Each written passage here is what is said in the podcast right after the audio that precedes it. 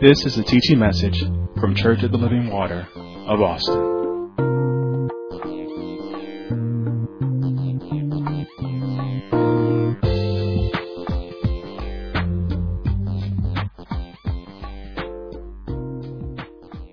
Now, we are continuing on a series of teaching that we have embarked on for a few weeks now preparation by the master's hand, God preparing us for his next move. And I hope you keep that in the forefront of your mind at all time that God is preparing us for his next move. He's already preparing us for his next move. God is not considering what's going on right now because that's all taken care of because there's another move coming and we need to be prepared for it. If you will, you ought to be in Philippians chapter 2 beginning at verse 12, which is our foundational scripture, and it reads, Wherefore, my beloved, as ye have always obeyed, not as in my presence only, but how much more in my absence, work out your own salvation with fear and trembling. And we are in the process of God restoring us, being restored by the Master's hand. When He restores, then there's a restoration to be made.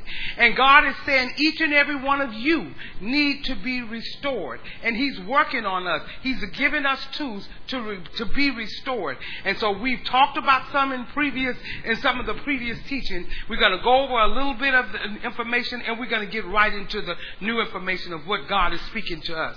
We've been learning that we cannot be prepared for God's next move if we are not uh, restored. I don't care how much you love God. I don't care how much you go to church. I don't care how much you tithe, what you give, how kind you are. Unless you are restored, you will not know how God moves or when his next move is. And all of us have to make sure that we are healed and that we are made whole.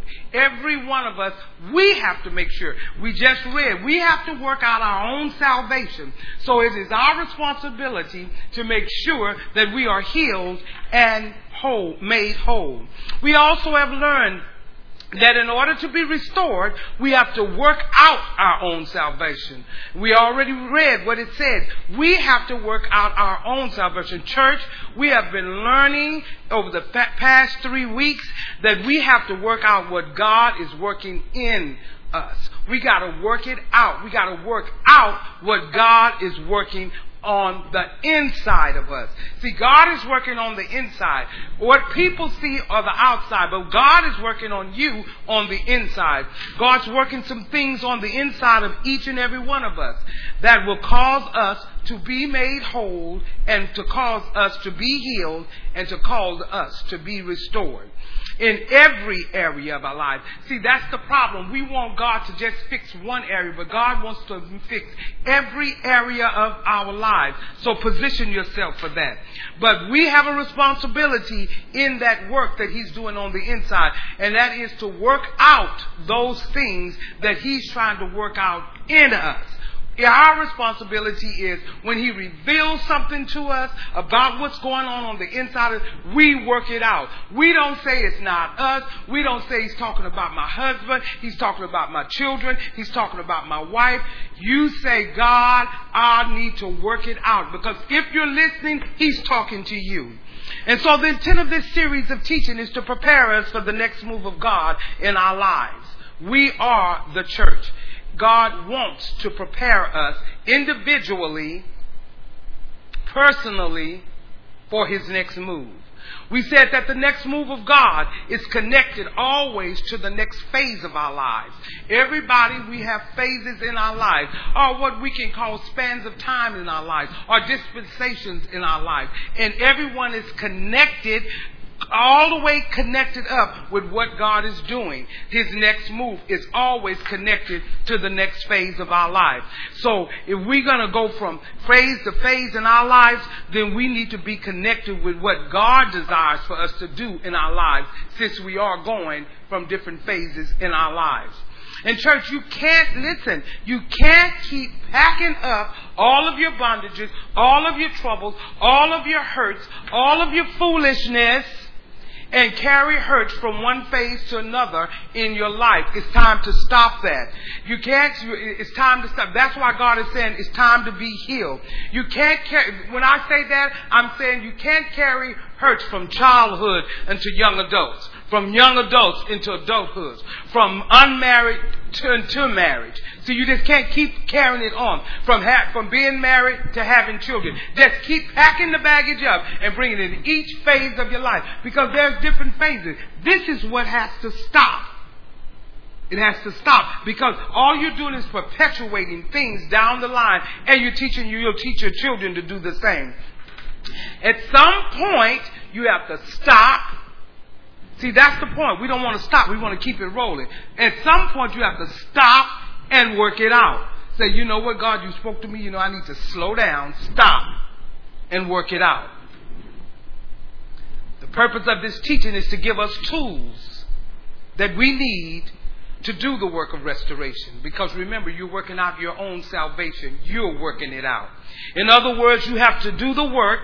This teaching, this teaching is only going to give you the tools. But you need to do the work. We're not a, a minister, a pastor, a preacher. No one is going to work it out for you. You're going to have your own tools and you're going to do the work. And let me tell you, and if you follow God's instruction, let me tell you, you will be, you will master it. You'll take those tools that you never used before and learn how to master it and work it in your life and change your life forever. But that again is a work that you must do. We have learned that restoration is a process and it's not going to happen overnight. You're not going to wake up one morning and say, you know, oh, okay, I'm all better. And, you know, it's a process. It takes time and it takes work. See, we like, we, we okay with time because we're like, oh, well, it's no, but it not only does it take time, it takes work. You have to put in the work. But I personally, but me personally, I have a hope with this teaching and previous teachings, teachings that we've taught in this church for years, in, within the last year, my personal hope that everyone that I pastor, that they will get to a place in life that they can truly say that I have been restored. And we can get there. Uh, if you don't look at me, if you don't look at any of the other ministers, but you only listen to the message, you will be restored. If you look, if you forget about who's giving it, if you forget about who's saying it, and stop thinking that somebody's picking on you or they just mean me, and just listen to the word, you will be restored. And if you don't belong to this ministry, let me tell you, I am, uh, and you come in here and you're getting this, well, let me tell you, I just blessed your pastor. So, cause he's gonna get somebody that's gonna be restored. If you get, grab a hold of this truth. There are too many Christians that are living their entire lives, their whole Christian life, and have never really been made whole. Never. And they've never really been complete. All the way down, you know, they, they just never been complete. There's always something in their Christian walk.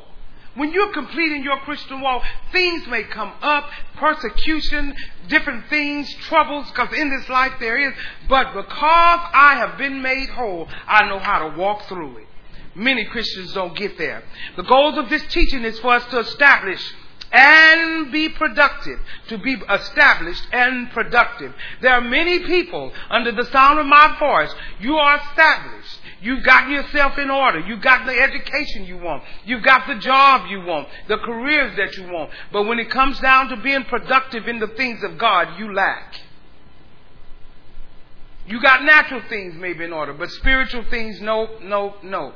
Your family may be organized. Everything you're trying to get your finances in order. But spiritually, you lack. Then we have people that are productive. You you do everything in church. You're all about the things of God and everything. But if we look at your personal life, there's it's no establishment there. But God is requiring us to be both.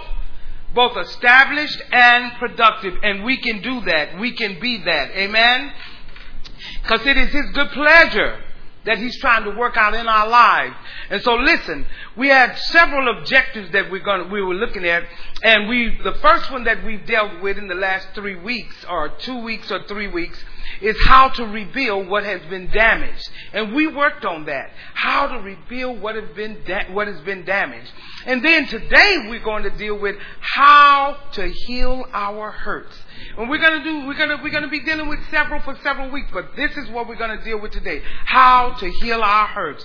And so in our first lesson, when we talked about working out our own salvation, we said that the work is what? Obedience. Absolutely. Should be on your notes. In other words, I have to work out what God is working in me. I have to obey what he is saying to me. I have to obey those things that I know that is the will for my life. I have to obey those things.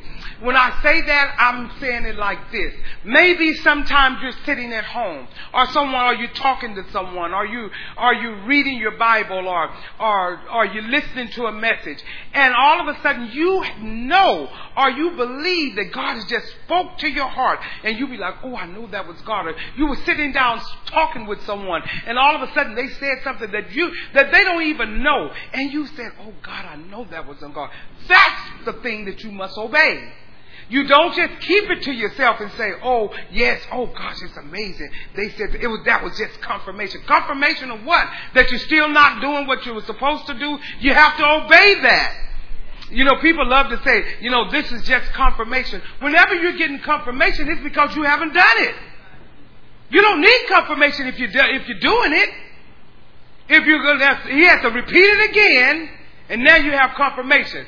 Then what? And then you wait and somebody else said, and then you like, I got double confirmation. You're still not doing it. Because you don't need confirmation if you obeying. Oh, that's changing everybody's deal. Like, oh man, I like saying that. You know, I got confirmation. Well, uh, uh, I'm telling you, it's only it's only meaning that I haven't done what I'm supposed to do. You don't need confirmation when you obey. Say that with me. I don't need confirmation when I'm obeying. So don't, you know, I know people, that's what they walk around and look for. Somebody to confirm something in them. So I'm like, no, you're waiting around and wasting time. If you know God has spoken to you, just obey. Amen? And then we have to remember, we're working out what God is working on the inside of us. And listen, when authorities speak to you, mm, how many of you know that authority will speak into your life? I'm talking about somebody that's in charge over you. I know we hate to that's just like that word obey. Nobody wants nobody to have charge over them. But if you're in God's system and you're in God's kingdom, that's the way it's set up. That's the way God. Then you're going to have to talk to God about that. But you must obey authority. God set it up that way. And when God speaks to you through authority, because somebody's in charge of your life, they are there for protection. You may not see it. You and see sometimes people might be older than the person that's in charge of them, and they feel like, well, I, I don't know if I can do it. It doesn't matter about age. It doesn't matter about color. It doesn't matter about size. It doesn't matter about uh, uh, uh, your social status. None of that. It, it matters about who God has set up to do His will. So somebody that have charge over me, that's giving protection, as they speak some things into your life, and you know it came from God, just obey. So then I have to work out what God is trying to work in me. And the only way to do that, again, is through obedience. God is driving that obedience home. Then we learn that obedience means that I have to listen attentively, attentively. That means I gotta pay attention. That means like right now, you need to tell your children to be quiet, to sit down, or do whatever they're gonna do, but you need to be listening attentively. That means I don't need nothing to distract me. Don't worry, the snacks are still there. Let me tell you, you're quarantined. You're going to be able to get to those. Right now, I need to listen attentively right now. That's what obedience is. I am listening attentively. I have to make sure I heard what it is that God is saying because you cannot obey what you don't hear. You know, and then you have to do it with the heart to understand and obey. Then we also said obedience means that I have to submit fully. That is, I have to do everything that God has placed in my heart to do. And then we have to conform completely. That is obedience. Obedience, you know, now listen to this. Obedience is not obedience until I become what I have been asked to do. Then you are in obedience. We talked about that. We won't go back on that. Obedience is not obedience until I become what I am asked to do by a holy God. Because how many of you know that you can do what you're asked to do, but you don't change? And that's a difference. And given an opportunity, you'd go right back to what you were doing before you were asked to do something different. That's not obedience. But true obedience means that I conform to what was I was asked to do. If God asked me to do something, I'm going to obey it until it's not me being until it's not obedience, but it's just me. Did you get that? I want to obey God so fully, so quickly, because what He said, that it's no longer me just being obedient, it's just me. Me and obedience have become one. I have become what I've asked, what I've been asked to do. There's a difference. Now, um, then for the last two weeks, we got into our first objectives and we talked about uh, rebuilding what was damaged. And we learned that the damage is proper relationships. And we dealt with that extensively. And we learned that we learned what has been damaged on the inside of us. And we found out that the damage has been us. It's how we relate to what we need. Because I need, I mean, you need relationships in your life. I don't care how much you think you don't need anyone, you need relationships. I need to do, you know, you know, you need to know that you need relationships. And you need to know how to re- have relationships properly. Because why? Relationships are useful and what?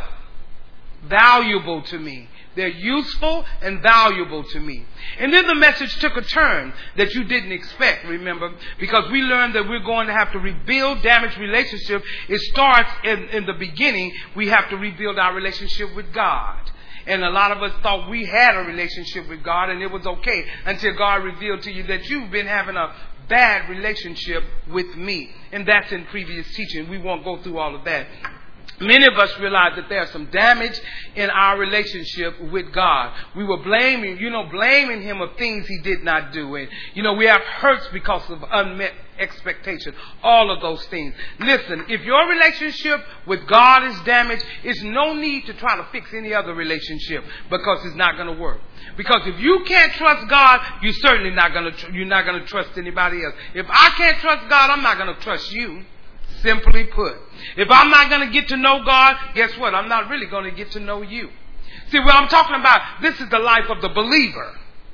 This is the life of the believer. Amen. If I don't know what to expect from God, I certainly don't know what to expect from you. And so I'm not gonna, I'm, I'm, I'm gonna, I'm gonna be on edge. So I must stop and I must fix and work out my relationship with the Almighty God you know what? That is, I need to make sure that I work out those things that's going on on the inside of me. I need to make sure that I don't have those Cain attributes. Those Cain attributes. You all remember the things that Cain they did. Cain was mad at God and God wasn't mad at him. See, we, we, those are attributes of Cain. Well, I'm mad at God, but God's not mad at you. You know, you might be upset with God because he, you know, you, you might even be upset with God because he asked you to do something that you don't want to do. You have to deal with those things. You have to deal with those things. All of those things you have to deal with. Listen, the church is a healing center. So you're in the church for a reason. You need a church. You need the church. You need. I know people think that they don't need to. I, I know they think they can be spiritual without fellowship. They can, they think they can be spiritual about coming to church once or twice a month. I'm telling you, those people are broken and confused. And I don't care how much they think they know about the Word of God. They are broken and confused because there's no way you need the church. Why? Because this is the healing center. How are you going to be healed if you don't have a church that you belong to, that you can fellowship with, that everybody's around you to help you get where you need to be, where God is going to speak to your heart? Are you following me? And then we said you have to recognize that we have a responsibility and a role in the church. You're just gonna, you know, you, you you're gonna have to rec- reconcile all those things on the inside.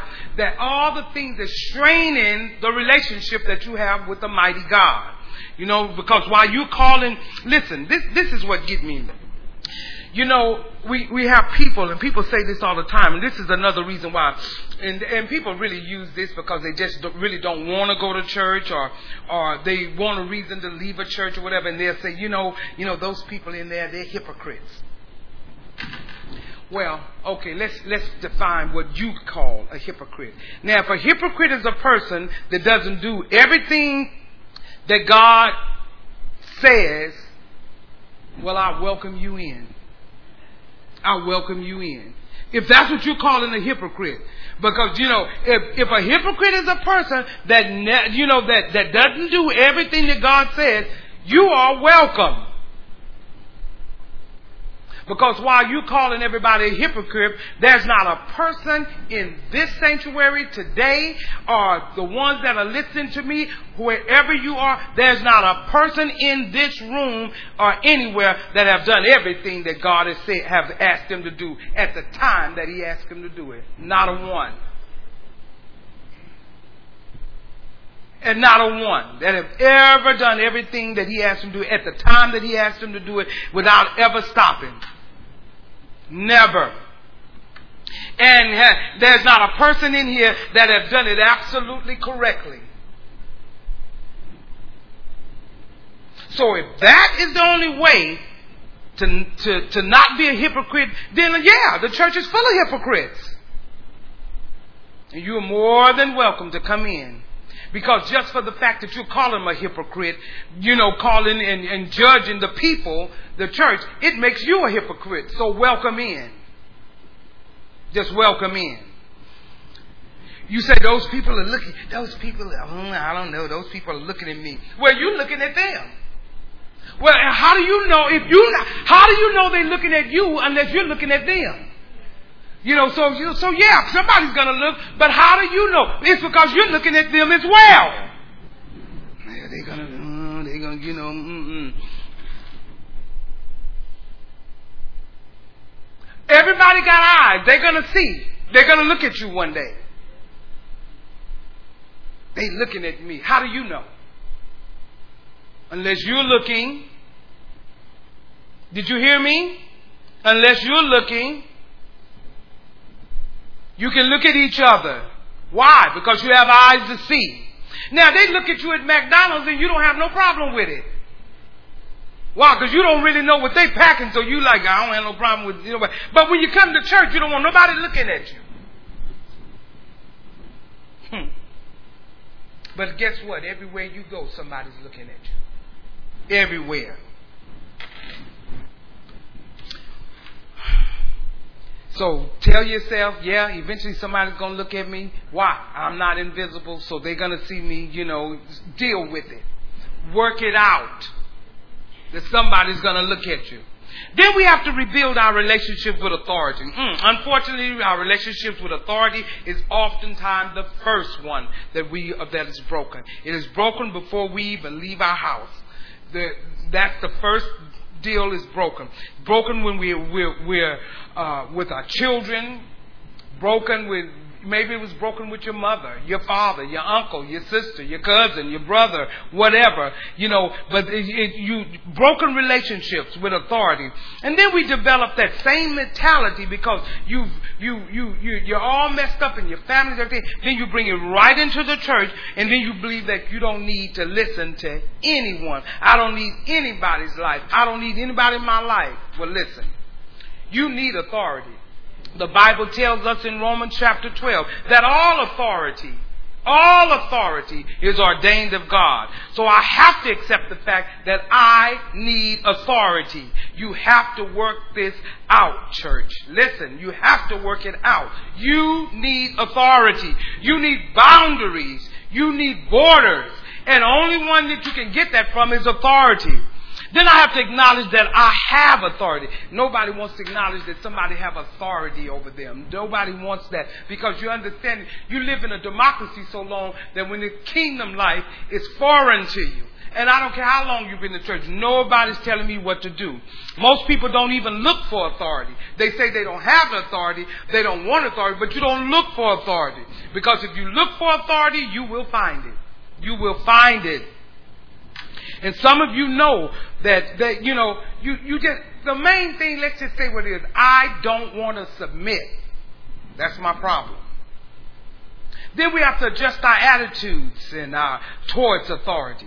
Church, my relationship with God and my relationship with the church, but I have to adjust my relationship with authority. If any of all of these, listen, if any or all of these relationships are damaged, then guess what? Every other relationship is going is going to that you have will be damaged. So I have to rebuild those relationships first because I can concern myself with it. I, you know, I can't concern myself with any anybody else. Just work on me. Amen. So now we're, we're, we, we've dealt with all of that in the last three teachings. Now we're going to start, if you want, subtitle this message, healing our hurts. And if you will, go to Romans chapter 12. Romans chapter 12. Healing our hurts. Listen, you and I will not be restored until our hurts are healed. And if they're not, I am subject to perpetuate these hurts until hurts are healed. In other words, as long as I have hurts unhealed, I am open to be easily hurt again because none have not been healed. Let me share something with you right off the bat before we get the flowing in this new information. Everybody have been hurt at some point. So stop looking at yourself like, whoa, it's me. I'm the only one in life that have been hurt. Everybody. You cannot live this life and don't get hurt. Everybody. It's not just you. It didn't just happen to you. And you're not just some exception. Everybody who lives life have been hurt. And guess what? I have news for you.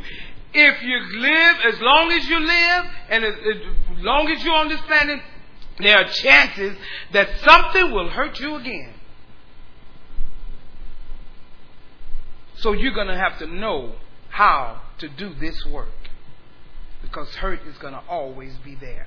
It's going to come. Now here's the problem. Here's the problem. When I've been hurt and I've never allowed the hurt to heal, listen, listen closely, and then don't realize that another hurt is coming because chances are, I don't care if you if you've been hurt, chances are another hurt is coming if you're still alive. And you've got this hurt and it's never been healed, and another hurt is coming, this is what happens. Now I have compound injuries. Because I already have a hurt and it's never been healed and another hurt's coming. It's just compounded on the hurt I already have. See, these are the things that's happening on the inside that you're not understanding. That God is breaking down to you and going to give you the tools to get it right. Because now a new hurt is being piled on top of the old hurt. But the old hurt should have been resolved. See, it should have been resolved. It should have been taken care of. When I'm talking about being healed, I'm talking about being sound and healthy from the pain that occurred from that hurt. Being sound and healthy from the pain that occurred from that hurt. When I say that, I mean spiritually sound and healthy, naturally sound and healthy in your mind, by your, your in your feelings, in your emotions, mentally sound, financially sound and healthy from whatever that pain have occurred. Because a lot of times pain, it'll go straight down the line. Emotionally, it'll go financially, physically, all of those things. Last week I told you that we had to rebuild the damage, and the damage was the proper relationship. This week, I'm talking about healing hurts. Let me tell you what hurts that we have to heal. It's from our past. Past relationships, past experiences. Listen, listen. If you happen, if you happen, li, li, how do I say this? When I say you have to be healed from the past, if something happened this morning, and it's past an hour, something happened this morning that hurt you, it's past an hour, it's the past. It's the past. You should already be working on healing that hurt. One after, one hour after it happened, it's the past. And I have to start working on being healed from the past. Now this is what happened. Some of us, you have had 10, 15, 20, 25, 30, 40 years or more, or however many years of things that have hurt us that we've never gone back and done the work to be healed from what has happened. So all of those years, all the extra hurt has been compounded on pack and packed on top of the hurt. Because see, why why you why whatever happened a long time ago, meanwhile other things have happened. Why? Because life keeps going on. It keeps moving. So it hurts keep going on. And so you're compounding on the hurt. And we are and you know what? We that's why so many people are non-functional. That's why they have a difficult time functioning. I mean, they have. A, that, that's why. This will help somebody. Thank you, Lord. That's why you can't stay on a job. See, you, you unfunctional. You, you see, you don't relate it back to that, but it's all of this compound of hurt, and it's over the years, months, or whatever, and it's there. That's why I keep telling you, you cannot carry hurt from one phase of life unto another. All you're doing is taking it. If you, let me tell you, if it's a hurt that you had before you married, you took it into your marriage. Because remember what we said, you can't play hurt forever. You know why? You won't be ready for the next game.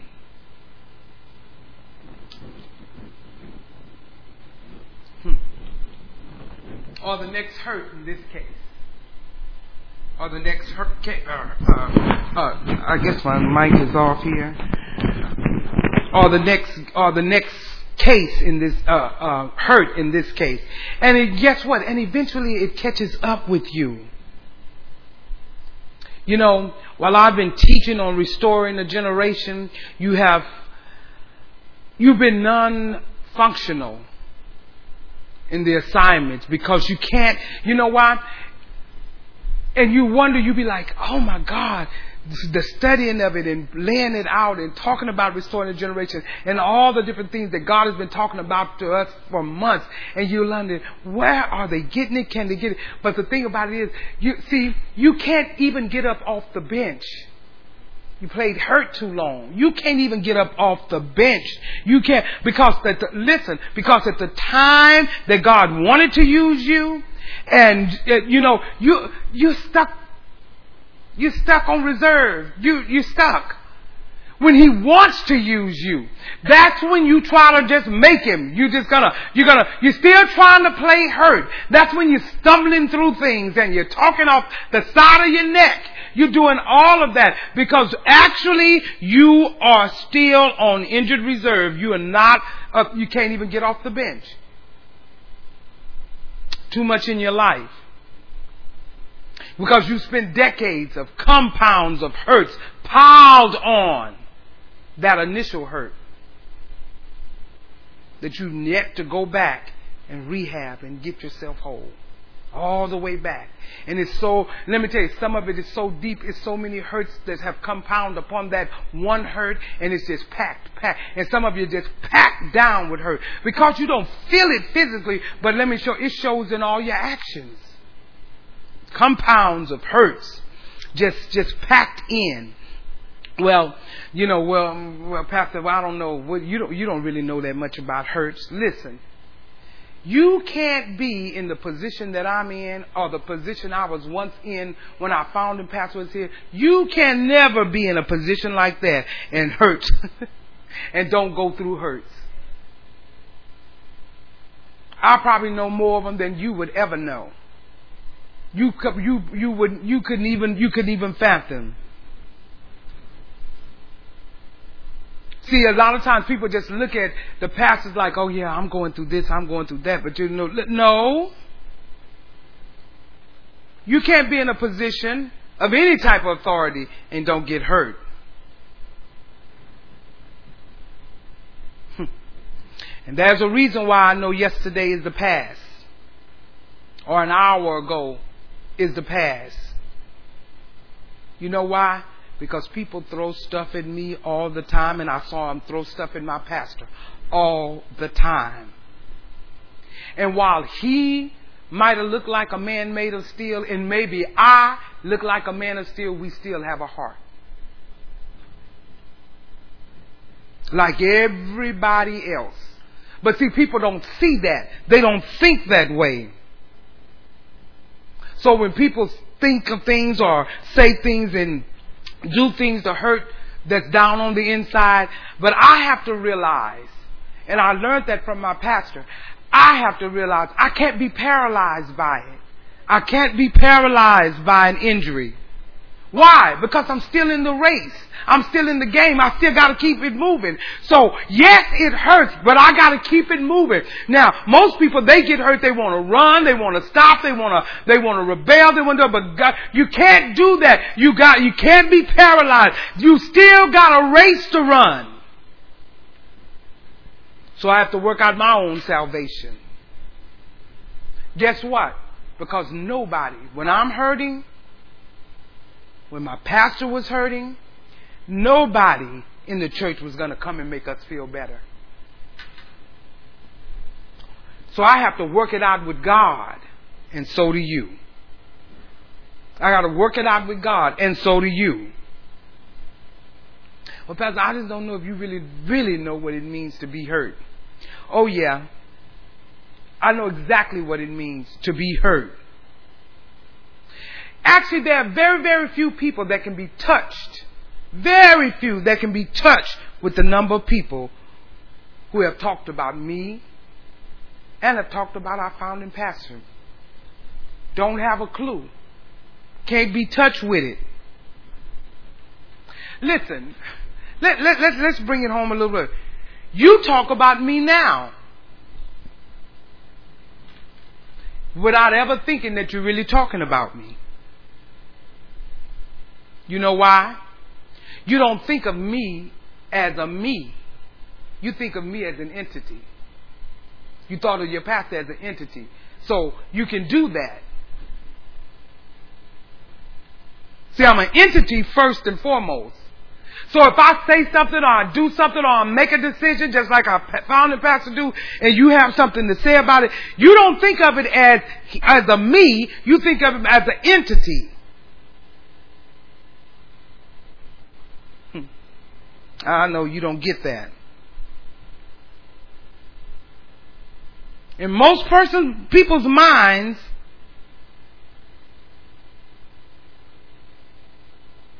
a, a pastor or someone in authority, they're entity first and a person second.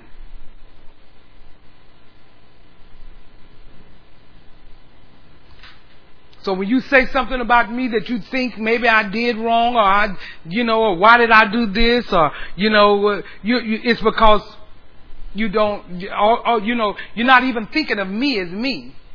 Why did she do that? Why did Pastor do that? Why did, why did he do? Hmm. When you think of a person as an entity, you don't see him as human. You don't see them with a heart. Then you never consider that. You don't consider them with feelings. You don't consider that. So guess what? You got to work it out. You got to work it out. You know why? Because I'm never going to get people to stop talking about me. And as the years go on, they're going to talk about me even more. Because see, that, see, I'm in a new role. so it's going to be new talk. And I'm never going to get to, I'm never going to get to that point. And I'm never going to get to a point where I can't be hurt. But I have to know how to heal my hurts. You have to know how to heal your hurts because you're never going to get to a point that you'll never be hurt. So if I have to know how to heal my hurts, then you have to know how to heal yours. Then you have to come around and you have to say, okay, I know how to heal. Uh, this is how I'm going to heal mine. I have to come from the past, past relationships, past experience. That's where I have to go, right there. Because that's where it's all rooted. Now somebody might have heard, heard you this morning about something else, but the root of it is from something that happened a while ago, maybe in a relationship, maybe in an experience. Now I'm about to make a statement and you have to listen attentively. You gotta hear this. Listen carefully so you'll understand this because this is what's to happen in your life. This is what has happened in my life. This is what will happen in your life. Listen attentively and carefully. Some relationships will never be restored. But I must be. Ooh, write that down. Some relationships will never be restored, but I must be. Now, when I say that, that's not an excuse to write people off. That's not an excuse to dismiss folk. It's not an excuse to not pray for people. It's not an excuse to lose hope. Because the Bible says for you, that as, in as much that lies within you that you live peaceable with all men. So it's not an excuse for that when I say that some relationships will never be restored. But also I have to come to the realization that some relationships will never be restored. There are some relationships in my life, maybe even in your life, that will never be restored. In other words, that person that will, will never be restored to the place that they once had in your life. Listen, they might have held a position in your life it probably, that will never ever be again. It will never be restored. Now, I'm not talking about whether you can go out to eat with them and you can pray with them and, you know, you can go out and have a cup of coffee with them. I'm talking about that there was a spot in your life or in my life that have been torn down. And that spot, listen, it no longer exists. So therefore it'll never be restored. Again, it doesn't mean you're throwing the people away. It doesn't mean you have nothing to do with them. Like I said, you can go have coffee, you can do it. That place, that one position, that doesn't exist anymore. Follow me. And so no matter what happens, no matter if I change, no matter if they change, it will never be there again. And see, many of us, and this is a very important thing to understand, we're making our, listen, we're making our healing relationships dependent. See, we're making our healing relationships dependent. We got to come away from that. In other, when I say that, in other words, I can't be whole until that relationship is whole. And it doesn't exist.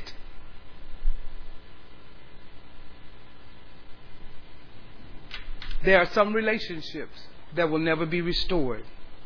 There are some people who have hurt you. And there's some people that you have hurt. guess what? They're not even on the planet anymore. They're not even here. So no matter what the relationship is, they're not coming back. You're not going to ever hold a conversation with them. That position doesn't exist anymore.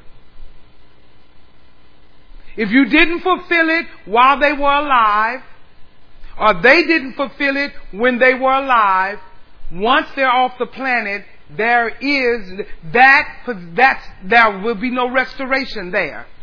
That's done. Because in order to have a restoration, you have to talk. You got to sit. You got to. Well, it doesn't. That position no longer exists. You need to understand that. Hmm. I know some of you feel bad about it, but guess what? You got to go on. Some relationships may may never be restored, but I must be restored. Again, if, if somebody is gone that you didn't fix things with, or what, listen, you have to be restored. You can't live on that. That's compounding the hurt that's on the inside. See, that's one of the things you gotta dig up and get out. Because you done compounded hurts upon that. Oh, I wish I could go back and do it. Well, you can't. That relationship, that position no longer exists. So it is with some relationship. Maybe it's the person is still on the planet. But, and you can talk and you can do it. But as far as that position is concerned, it no longer exists. And you gotta be okay with that.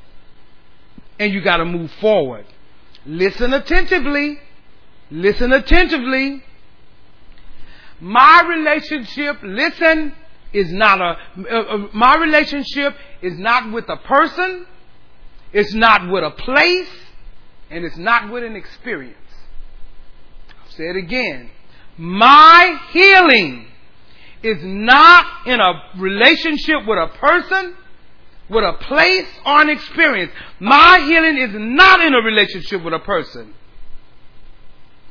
And see, you hear people say, you know what, if, if they would just, you know, you know, if they would just apologize, then I would. No.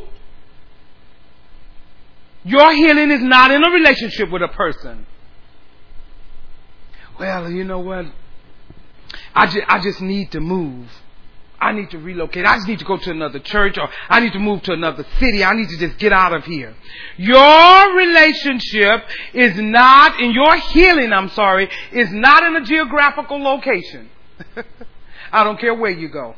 It's not in a geographical location. I need to just go somewhere. I need to just be out of this environment. Listen, it's not in a location. You know why? It's not in a location a person, or an experience? Because there's one bag that you can't leave when you when you're making that move. If you want to move to another place, it's one thing that if you if you're dealing with with with a person, an experience, the reason why that it has nothing to do with a location or any of that is one bag that you can't leave when you relocate, and that's your heart. That's your heart. Ooh. It's coming with you wherever you go. Healing is not an experience. Well, if they would just apologize. No, if they would just if they would just come to church, you know, you know, and, and if they would just admit that, you know, that's all they have to do is admit they're wrong. And if they would come back and do this, you know, I'd do that. If they do this, I'd do that. Let me tell you this. And this would avoid you to, to have me to counsel you or wanting counseling from anyone. See, I believe sometimes if you tell people what you say in counseling, it'll keep them from coming to you because they'll know what you're going to say. If you've been totally devastated by hurt, people like to say, you know, they need to apologize. Oh, if you know what I, it'll be okay. If they would just come to church, it would make things better. Everybody have a list of if they would do. If it was just this or if it was just that. but I'm going to show you none of that's true if they did any of that. It has nothing to do with your healing. Even if they apologize, it has nothing to do with your healing. Prove it out. Let's say a person who hurt you came to you and said, You know what? I had an experience. I was riding down 35 and I was made blind. And God spoke to my heart. And He told me some things. And now I just want to repent from what I did to you and, and I want to, I, you know, I want to live for God now. You know what you'd say? That ain't God. What? I know better. No, he didn't come up to me with that. Ain't no way. See, that's the problem. See, that's that's why I have a problem with them. They're always coming up with stuff like that. See, what what is all of that? What what is all of that? Mm-mm, mm-mm. Blind. That was not Jesus. The devil is a liar. I mean, if they came up and did all of that, understand this. There's nothing anyone can say or do that'll heal your hurt. See, because remember, we're talking to somebody come up to you to tell y'all that that have hurt you. You ain't trying to hear none of that. Like, oh, seriously?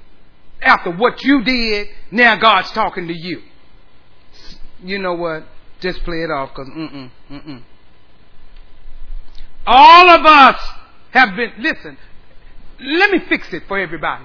All of us have been hurt by somebody. And guess what? All of us have hurt somebody. So let's fix it. So you won't think that, you know, you, you know, I've been hurt. You've hurt somebody. You've hurt somebody.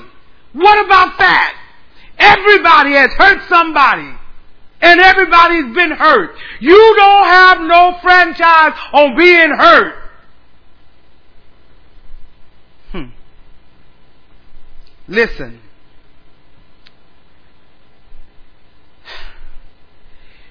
You're not going to feel better because they apologize. If that's what you want. I know that's what you think you want. If they would just apologize. Let me tell you, if they feel, feel uh, if they apologize, they feel better. But notice, when somebody apologizes to you, how do you feel? They feel better, but do you? Even if you accepted it with your mouth, in your mind you're saying something like, mm-hmm, they just coming to me because Pastor talked to them, or mm, they came because Mama said it. Yeah, okay, yeah, I forgive you. Mm-hmm, yeah, mm-hmm, I forgive you. Guess what? That's your hurt. See, this is see, this is what you gotta see. That's your hurt that God is saying you have to deal with. now listen again, listen attentively. Don't get frustrated. Listen attentively.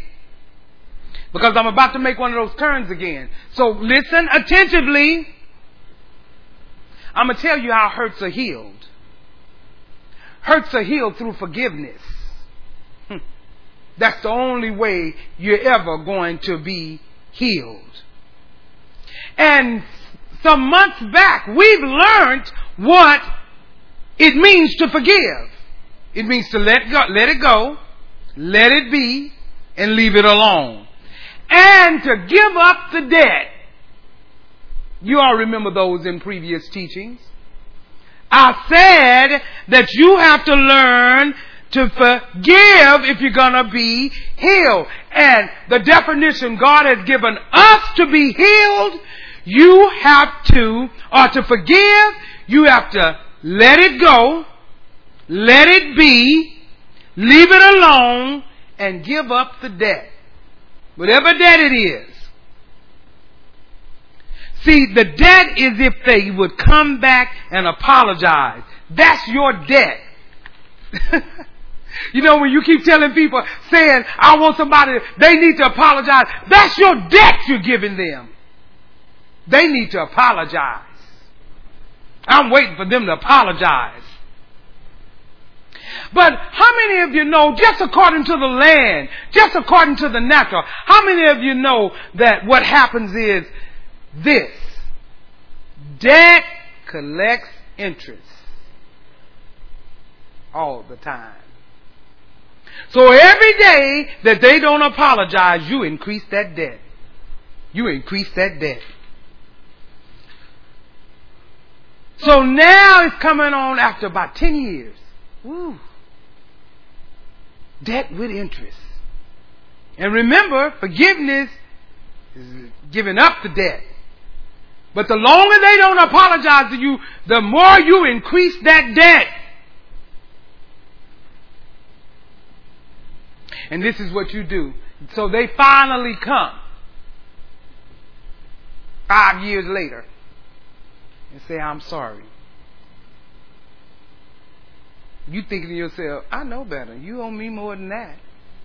This is sorry. Now, when you first did it, that would have been okay.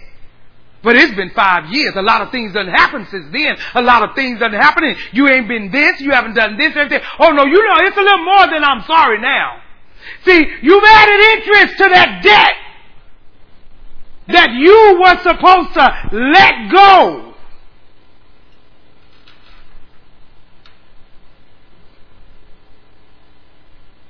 Five years ago, you owed me simply, I'm sorry, but I'm sorry not now. You have, its interest have been added. You tripled it. See, you even more, you're mad now. You tripled things up since then. You have to forgive, give it up, give up the debt. Listen, listen, listen. Forgiveness causes healing of the heart. Forgiveness allows your heart to be healed. God is telling you, He just gave you the tool. If you forgive, let the debt go. It's the beginning of the healing of the heart. Now let me tell you what this takes. Work. And you know why it takes work? Because we don't want to. That's why it's so hard. You know, it would really be easy if we was like, yeah, that's what I really want to do. No! It's hard work to forgive because we don't want to. I don't want to forgive you for that. You hurt me. And I want to remember that hurt. I don't want to. we do not want to forgive. Now, listen what we do want. We want to be healed and keep unforgiveness. Heal me, Lord. But in the back of my mind, I don't know what they did, but heal me, Lord. I want to be healed and keep unforgiveness. we want what happened to no longer bother us being healed while I hold on to it though. I want to be healed. I don't want it to bother me, but I want to hold on to it. Listen. Let it go.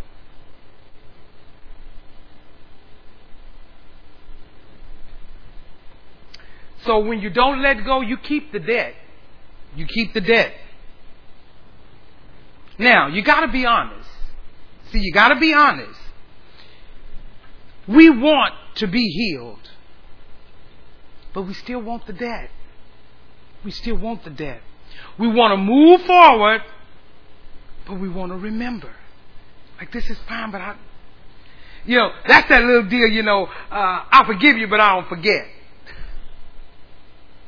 I want to move forward, but I don't want to forget. I want to always remember what you did.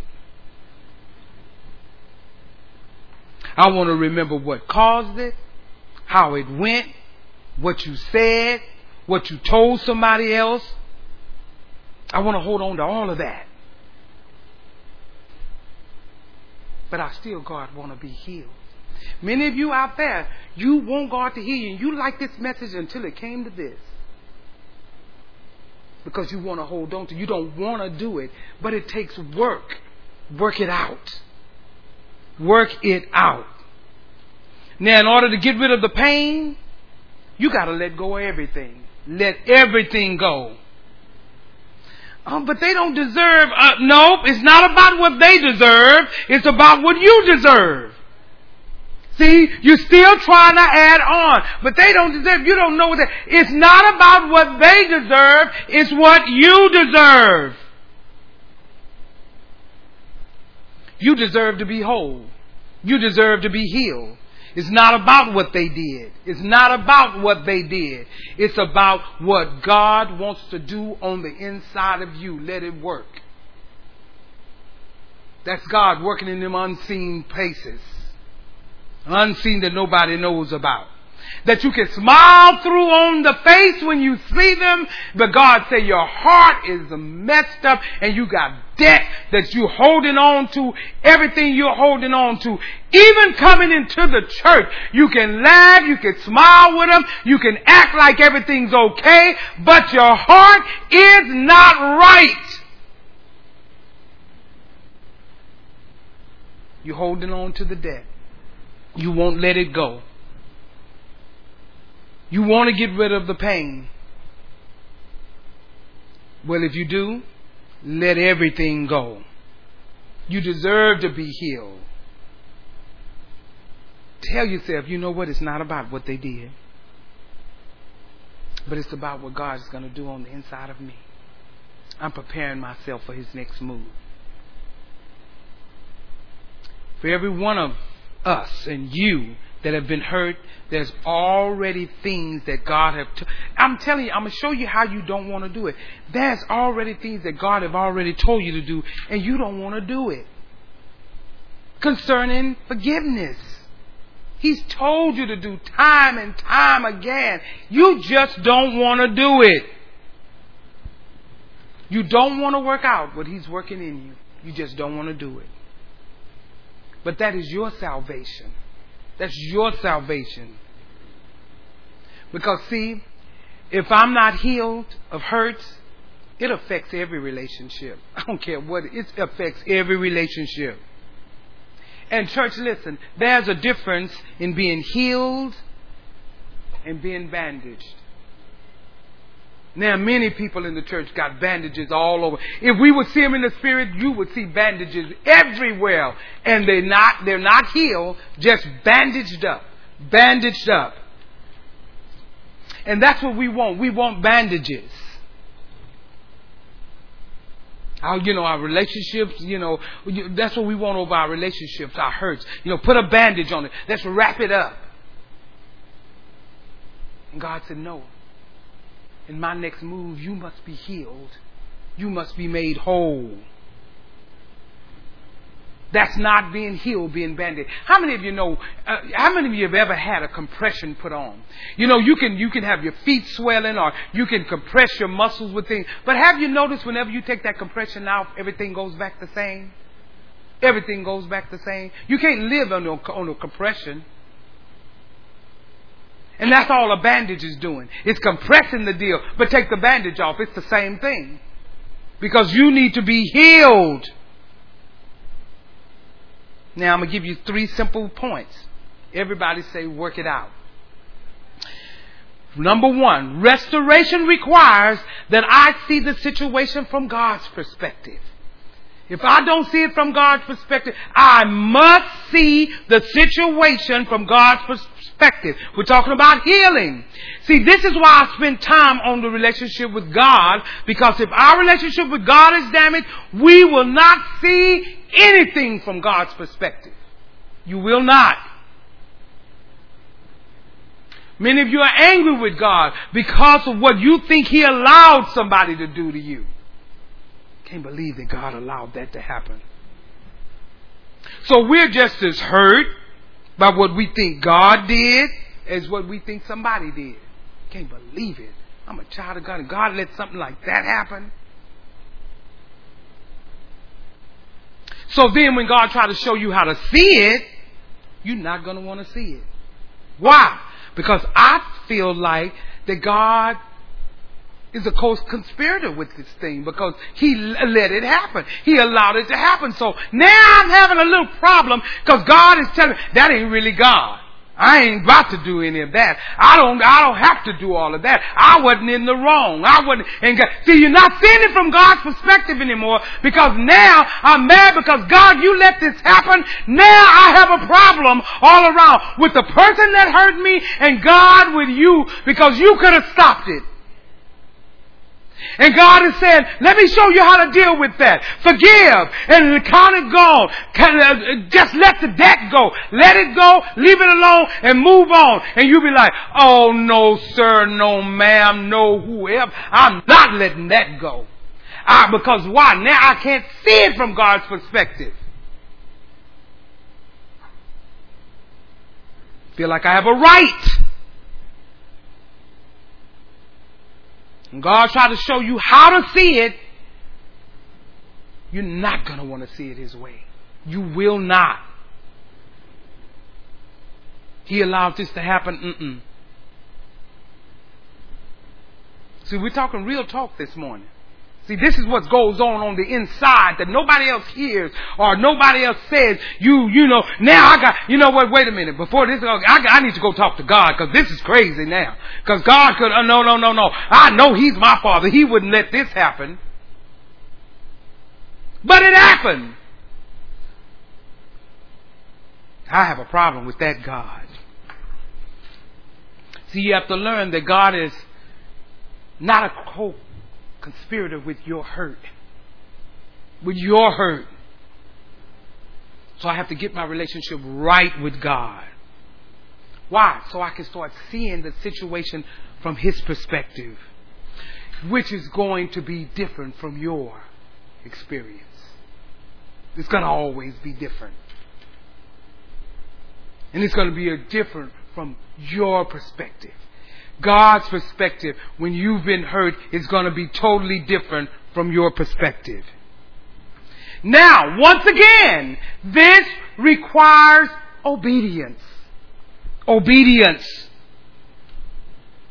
That means that I'm going to have to listen to what God is speaking to my heart. I'm going to have to submit fully to what He's saying. And I'm going to have to conform completely. Now here's the problem. Again, we don't want to. We always go back. I don't want to, God. Why? Because what he's trying to do is get me to forgive. And I don't, I don't, they did it to me. Let's be honest, church. Let's just be honest. I, you know, we always want to be honest. It's just human nature to hold on, isn't it? It's just human nature. I'm going to hold on to this thing. I am not going to let it go. That is human nature. That's why he said, Let this mind be in you that was also in Christ Jesus. Because human nature is to hold on. It is our human nature just not to forgive. That's a human nature. So watch this. Restoration requires that I see, letter A, that God did not cause my hurt. See, I gotta first see that. God did not cause my hurt. John 10 and 10 says that the, the thief cometh not but for to steal, kill, and destroy. Jesus said that I have come that you might have life and have it more abundantly. James 1 says, every good and perfect gift comes from, down from above and, if, uh, and is of God, and there's no variableness, a shadow of turning in Him. The Bible also tells us in 2 Timothy that we're living in perilous times, perilous times. I'm living in times where men will be them, uh, be lovers of themselves, it tells us. Despisers and despiteful of things that are good. See, we gotta know that. What the scripture says. He said they're gonna love themselves do all of that. So I gotta know God did not cause my hurt. Either the adversary caused it, or the world in which I lived in caused it, the times in which I live in, or somebody that's subject to these times caused my hurt and what I'm going through. But God did not. Make that clear in your mind. God did not cause my hurt. God is the source of your peace. He is the source of your joy. He is the one that's going to comfort you. God is your helper. He's your healer. He didn't cause you. Now, how can how do you think that you can have a contentious relationship with the healer and then expect to be healed? How? How I just don't get it. How do people think I can have this kind of relationship with God and want him on point when what I need, God? I have a contentious relationship with you, but heal me anyway. You can't have a contentious relationship with the healer and expect to be healed. God is our healer. Let me give you a natural example that I think might help you with this. Many of people get angry with their doctor. They be like, "Oh God, this doctor of mine. Oh, you know, the, you know, the, the doctor's treating them for whatever's going on with them, but the treatment caused discomfort side effects or whatever. And so now I'm mad at the doctor. Oh God, this doctor done put me on this medication and oh, all it does is make me drowsy, make me sleepy. I, you know, I'm not gonna take this. I'm not. Hmm. But they're treating you. And guess what? They did not put what's on the inside of you that they're treating you for. They didn't put that in you. They're trying to resolve that hurt that's on the inside. But I'm complaining, God, look, I mean, look, look, this doctor's putting me on all this stuff. Uh, uh, uh, uh, I don't want to do it. You would be dead if they wouldn't give you that treatment. Blood pressure so high that if somebody cut you off one more time, you you're going to be in serious trouble. They'd have to rush you to a hospital. But I am just upset. Why does the doctor, oh, you know, I don't know about these doctors, you know, uh, they, they want to do this, that, and other. You know, I can't believe this doctor's cutting on me. You had a tumor. Something on it that you had to be cut.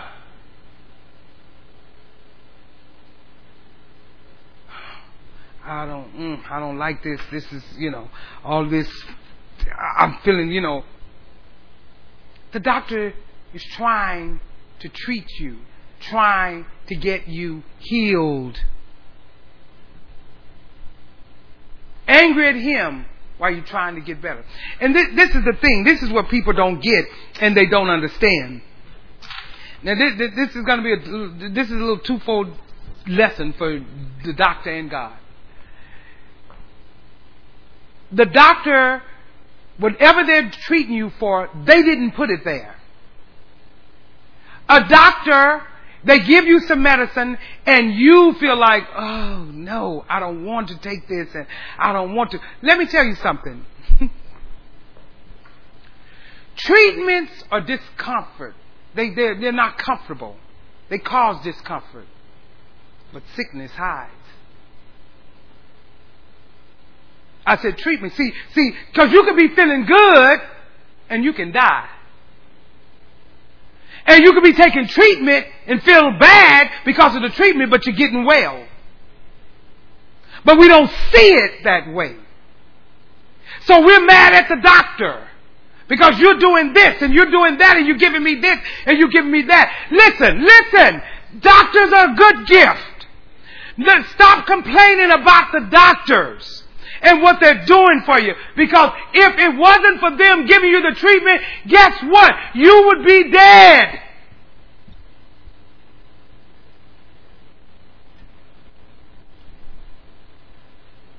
They're treating you. There's no doctor that go to school for eight years, do residency, do all of that to kill you. Yeah, how can I? Yeah, I got several. I want to euthanize. I just no. They go there because they want to heal you. They want to give, and they know it's going to take the steps. We have a problem with it. We want to complain about it. But guess what? A little discomfort with the treatment and getting well is better than not getting well at all. But you don't see it. I just want to be mad because the one that's over me is not doing what I think they should do. Because I've seen so many people that call, they can, they can, I'm telling you, they can tell you everything that's wrong with themselves. Like they've been to school. So you need to stop all of the foolishness about what the doctor don't know and what God don't know. What the doctor don't see and what God don't see. God, God, you, you telling God everything about what somebody did to you like he can't see.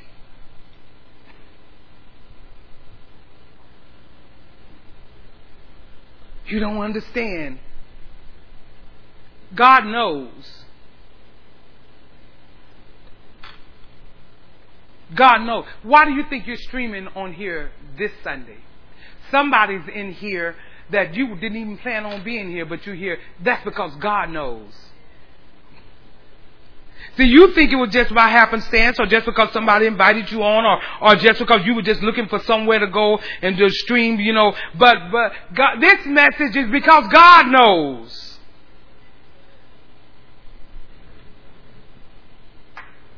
Here's the thing. Restoration requires let us see that God is, well, you gotta see that God is faithful. Not just say it, but see it. Because see, he didn't cause the hurt and because he knows what happens to you. He knew what happened to you when you got hurt. He knows. But I have to rest in the fact that he's faithful. Now listen.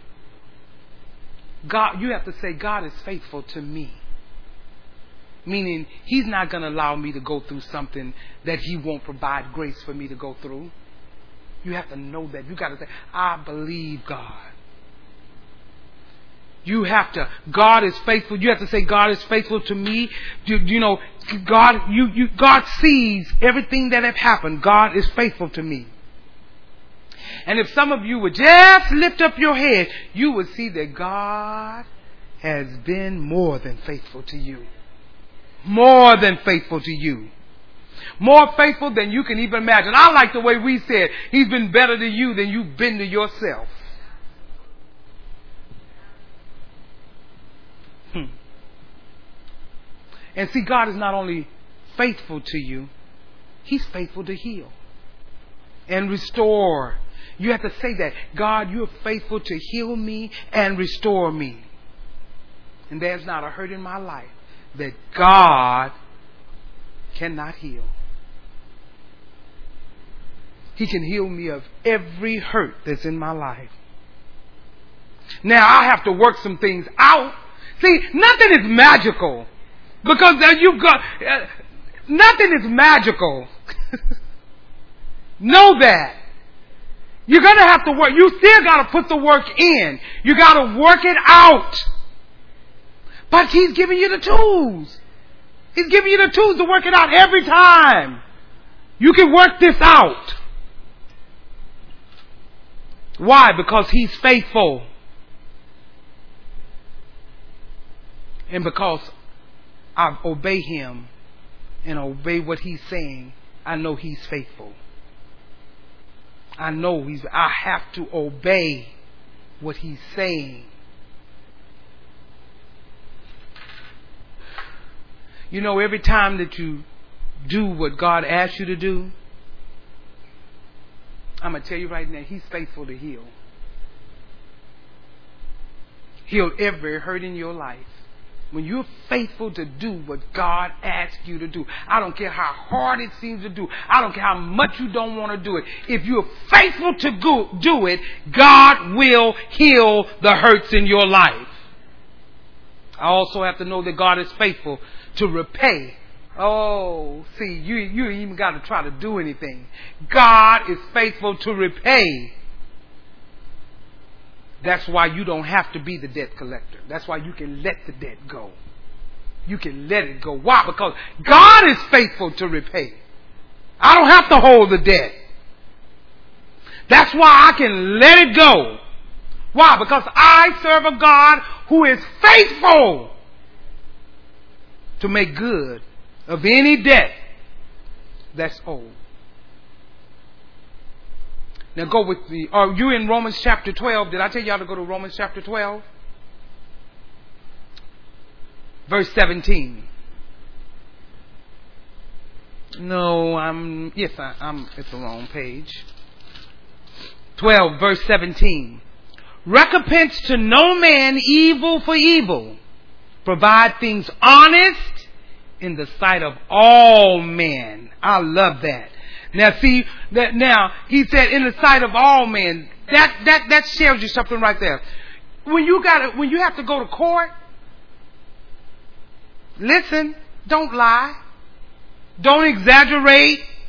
Don't stretch the truth. Oh, we can stretch the truth and not call it a lie. Don't get, to, you know, when you go to court, don't go there to get back to somebody. I don't care if you're going for child support. I don't care if you're going for whatever. Don't go to court to get somebody back. He just told you, recompense to no man evil for evil, but provide things honest in the sight of God. Verse 18. If it be possible, as much as lies in you, live peaceable with all men. In other words, give God space and you stop trying to do his job. Give him space by doing this. Just give him space. Stop trying to avenge yourself. Listen, this is what people in church don't understand. Understand this about me, and then you'll never have to worry again. Every Sunday, whether we're streaming or whether we have regular service, I have a mic and an audience. And I can straighten out any misunderstanding. Any misunderstanding. See, I don't have to live with misunderstandings between nobody. I have a mic and audience. And I can get up here and straighten out any misunderstanding. Every week, but you know what? I give God space. Because I don't have to avenge myself. I don't have to avenge myself. I don't have to pay evil for evil. See, look at what God says in 19b. Vengeance is mine. I will repay, said the Lord. Now watch this. No matter what you think somebody owes you, it fails in comparison of what you owe God. Now listen, if God start collecting debts, see, that makes you step back. that makes you say, okay, God, don't try to avenge yourself. Because when you do, then say, now God, now you, you, you, you do the same for me. With the debt we owe.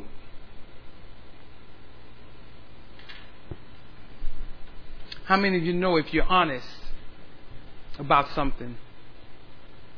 Some of these hurtful situations. And we didn't go into them and, you know, we, you know, listen. Thank you, Lord. I'll say that. We all are looking at somebody, what somebody did to us. But God said, make sure you tell them that they didn't go into it unarmed. He said, Tell them I saw their part too, as, as well as I saw the one that hurt them part. So you had your part too. You didn't go in there unarmed. You ain't that weak. Did you hear me? God said, You didn't go into them unarmed.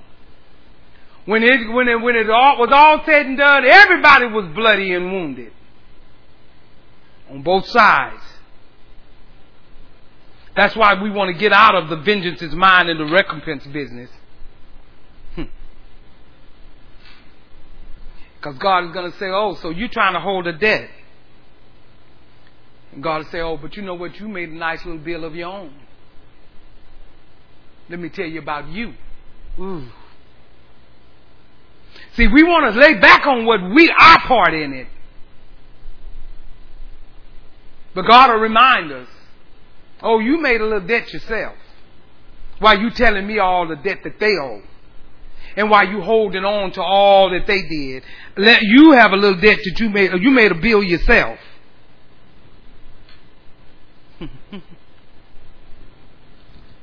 I know, I know, I know. You thought that I was going to say in the way to be restored, you got to just confess to Jesus and, and God was just going to come down and just restore you. You was going to name it and claim it and that was it. You was, you know, you were going to do all of those things. That, but it doesn't work that way. You can't decree and declare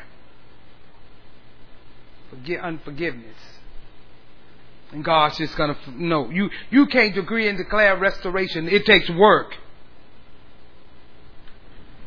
You have to put in the work and you gotta work it out. Restoration requires point number two. That I see the person from God's perspective. That's going to be my last one for today. That I see the person or person from God's perspective. So not only do I see the situation from God's perspective, I have to see the person from God's perspective. Now that's totally different. That's why your relationship with God has to be rebuilt. Why? Because I don't want to see the person the way God sees them. I want to see them the way they was when they hurt me. I want to say that no good, you know. That's what you want. And let me tell you why we don't want to see it the way God sees it. Because you think God takes sides. and we think God is soft on the other person. Oh, I can't believe. Oh, they do. Mm-mm. God doesn't take sides. God takes His will. But see, we think. Now listen, this requires obedience. Again, obedience. If I'm going to see this person from God's perspective, I'm going to have to listen attentively, submit fully, and conform completely. Hmm. Run over to Matthew chapter 5. Listen, restoration requires letter A that I see people as they are. I have to see people as they are. Mm. Mm. You know what? I'm going to stop there because if I, will have to go into a whole a whole another one. We'll we'll pick that up on next week. But you can just write that down. I have to see people as they are. And we're going to pick it up in Matthew chapter 5. Sometimes it will require you to see people as they are. Not as they were when they hurt you. And that's where we don't want to see them. That's the only way we look at them is the way they were when they hurt us. But God said, nope, I'm requiring you to see them as they are. And I know, I know we're going to deal with why we think God is taking sides or why we think, oh, you know, God is, good. they got away with this. No. Um, let me tell you. Again, God said a lot of times you just don't know Him, but you will get to know Him. God is requiring us to be restored. He's requiring you to be restored. There's many hurts that are in you that nobody knows about but you and God. Your spouse might not necessarily know. You might, they might know some, but there's things on the inside that just hurts. And God said, in order for you, me, me to use you in the next move, you're going to have to be made whole. You're going to have to be healed. And you can be healed. God is just giving you a way. Forgiveness is more. Leave it alone. Let it go. Let the debt go. Don't touch it. Forget about it. Fully. Let everything go. Drop it everything. And then your heart will begin to heal. Not just saying it. See, a lot of times we're just saying we're sorry, but it's not. No, this is a heart issue. This is much more than a verbalization of I'm sorry. This is a heart healing. God said, I have to heal your. If you want to be restored, you're going to have to be restored just like that. You're going to have to be restored through God's methodology, not yours. God's way not yours. And God's way is healing completely, made whole completely, restored completely. And with that, God is going, when His next move, you'll be on the front line because God said, I can trust you. Why? Because you obeyed. And obedience is better than sacrifice. Let go. I know, I know you don't want to. I know that it seems hard. It's only hard because you don't want to. Whatever God told you before, do it. He hasn't changed. You have to do that. He said, I've told you time and time again what to do pertaining to this. And you keep wanting to do it your way. You keep letting the enemy, stop forgetting you have an enemy, talk you out of doing what I've told you to do concerning forgiveness. God said, I don't want to hear your excuse anymore about what somebody should apologize for, why they're doing this, what they should do. God, I'm telling you what you should do. Because I'm dealing with your restoration, not theirs. I'm dealing with your restoration. Uh, restoration. And if you want to be restored, God is here to restore you. Lift your hands toward heaven.